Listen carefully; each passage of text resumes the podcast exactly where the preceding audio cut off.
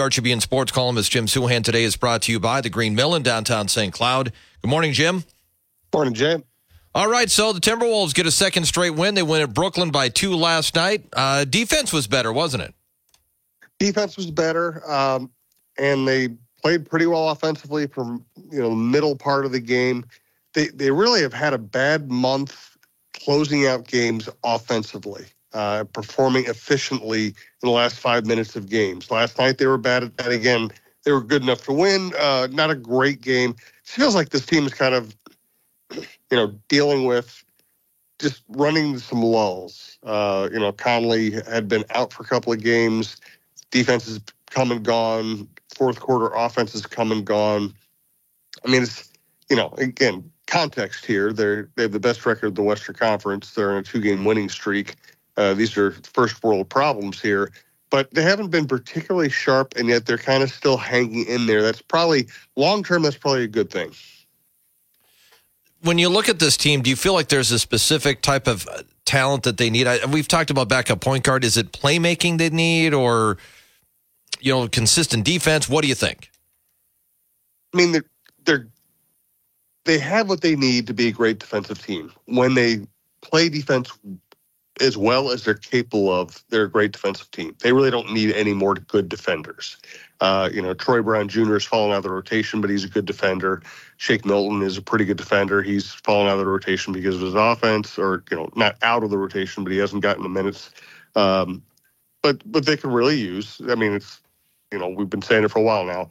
They could use a backup point guard who would help cut down on turnovers, who would run the offense when Mike Conley's out, who would be insurance against Mike Conley, you know, not being able to play a lot of minutes.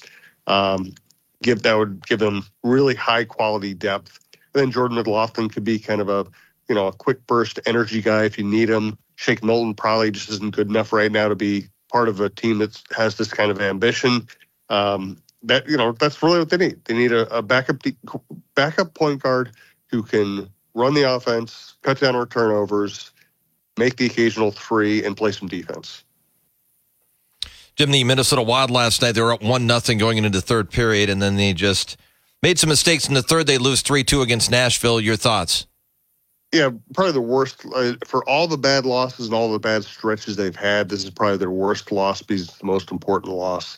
Uh, this was a chance to get within two points of Nashville for the wild card spot to move ahead of some of the other teams are contending with for that spot and have a third period lead at home and they just made some horrible defensive plays. Uh, also, you know, coaches always focus on defense and that kind of thing, which is absolutely true in this case. They also only scored two goals. I mean, you score more goals than you can afford a defensive mistake here or there. Um, you know, so now they're six games behind Nashville. They're one of six teams going for that one playoff spot. And with 34 games left, it wouldn't. It's not mathematically impossible, but man, this would this was a big one. This is a big swing game for them. So they win that game, then they feel like there's there's still that chance they can make a playoffs. Now it's going to be tough. Yep. Yeah. I mean, again, not mathematically impossible, but disappointing, disheartening, and and yes, puts them in a bad mathematical spot as well. Jim, looking at what's happening in football, of course, we have the championship games we're going to get to in just a moment, but the Falcons have hired Raheem Morris as their coach, not Bill Belichick. Fascinating, isn't it? Uh, Jim Harbaugh gets hired. Raheem Morris gets hired. Uh, I, I always thought Harbaugh was bound for, for the Chargers. Raheem Morris instead of Bill Belichick. It's fascinating. And I think what it tells you is that as great a coach as Bill Belichick is, what we've seen the last few years is he's made a lot of bad personnel decisions. He can't win without a good quarterback. Um, and he might not be the most fun guy to have in your building. And, you know, uh, you know, some owners want just absolutely the best chance to win.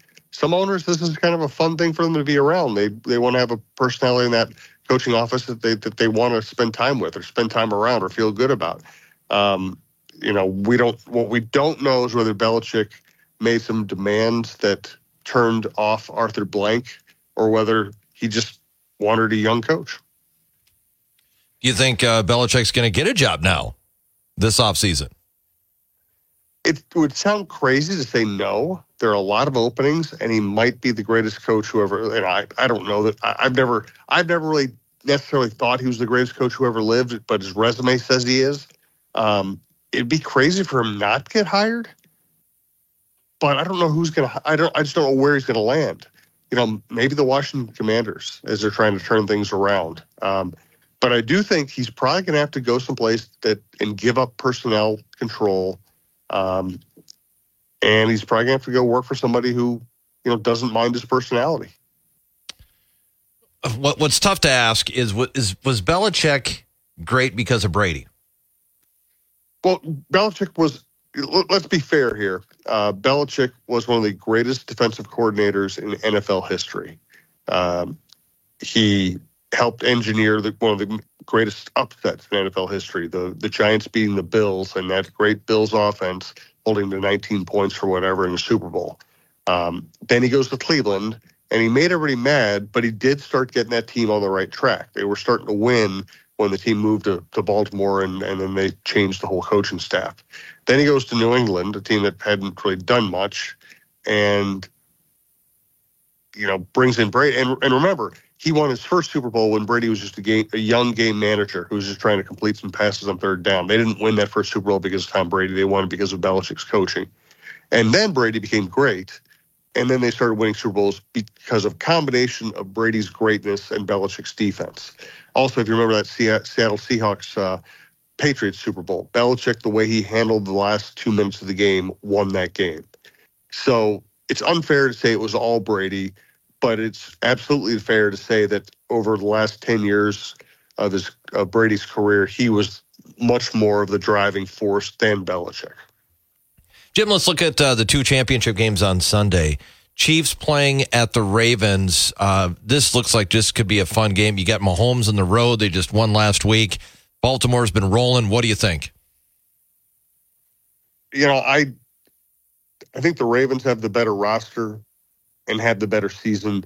I just like Mahomes in this situation. I just uh, and and the ability of Mahomes, Mahomes, Kelce, and Reid to figure things out as they go. Plus the fact that this is a very good defense, a very well coached defense. And by the way, McDuffie shut down Stefon Diggs in the last game, and he's one of the guys the Vikings could have drafted instead of trading down and take the lowest team.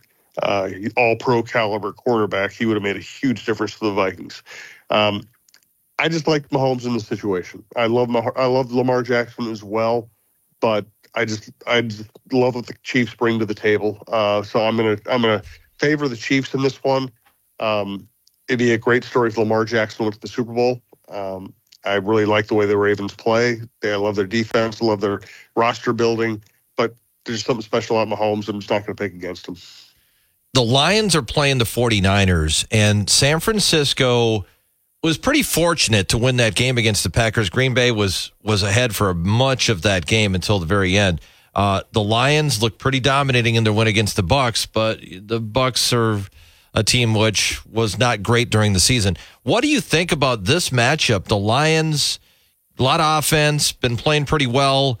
Can the Lions get to the Super Bowl, and how should Viking fans feel about it?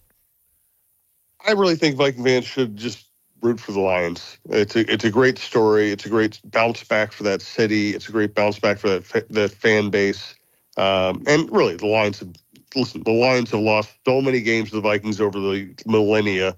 Uh, this would be a good time to, to reward them for the favors they've always done the Vikings franchise and actually root for them. It's Campbell's really likable. Front office is really likable. Goff is likable. They play really hard. They play old school football. Um, I, I just I think it's a great story. I like the 49ers too, but the 49ers haven't played well in about a month. You know, they lost the Vikings uh, without Justin Jefferson, and then they got it going, and they were the most dominant team in the NFL for a month or two. And then they get destroyed by the Ravens, and they really haven't played a good football game since then. So I'm I'm going to take the Lions. I just think they're going to be able to run the ball enough. I, I, think Jahmyr Gibbs will be the key to the game. If they can get big plays from Jahmyr Gibbs, that balances out the the imbalance in skill position talent. Um, and I just think they're ready for this. You know, listen, you know, picks are silly. I, I'm picking I'm picking the Chiefs and the Lions in part because I'd rather pick them. It'd be more. It's more fun to pick them. But I also think they have a chance. You know, Jim, when you look at uh, you know what the Lions were able to accomplish, it took them a long time. They've had a lot of real high draft picks. Uh, they made that trade that uh, you know sent Stafford to the Rams. The Rams win a Super Bowl, um, and they get Jared Goff in that, and it kind of felt like he was a throw-in in that deal. Uh, and they get all those draft picks, and they use those, and now they've put together this team that you know is on the doorstep of going to the Super Bowl. Is this one of those cases where that trade with the Rams and Lions worked out for both teams? Yes, and being and they took advantage of being bad, which not every team does. And the Goff trade worked out really well. They got a lot of draft capital, and then they looked at Goff and said, "Hey, this guy's going to a Super Bowl. Who's been an excellent passer. You know, let's work with him." And and you know, Dan Campbell's hard on him at times. It's, it's a great example of coaching up a quarterback instead of just discarding a guy because he wasn't one of the three best in the league. You know, not everybody's going to have Patrick Mahomes. So if you don't have Patrick Mahomes, coach up the guy. You know, much like Kevin O'Connell did with with Kirk Cousins in 2022. You know, you have a very capable quarterback. Instead of just immediately transitioning to a young guy you hope is C.J. Stroud, coach the guy up. And Goff's been very good. Now, now Goff, I will say this: Goff in his career has been terrible against the 49ers. That's one of the reasons to pick the 49ers in this game. But I think he's a better player now than he was then. Jim, uh, Twins Fest is this weekend. Uh, Twins do the caravan. You know, the, the Twins probably more than any other professional organization in our state uh, try to reach out to fans and be fan friendly. Is is that why in some cases when they struggle that we give the Twins a pass? Well, I don't know that the fan base gives them a pass. I know that I give them. I probably give them more benefit of the doubt than a lot of the franchises I cover, just because I think they do so many things right and so many things well. Uh, they're very responsive to the fans. They're very fan.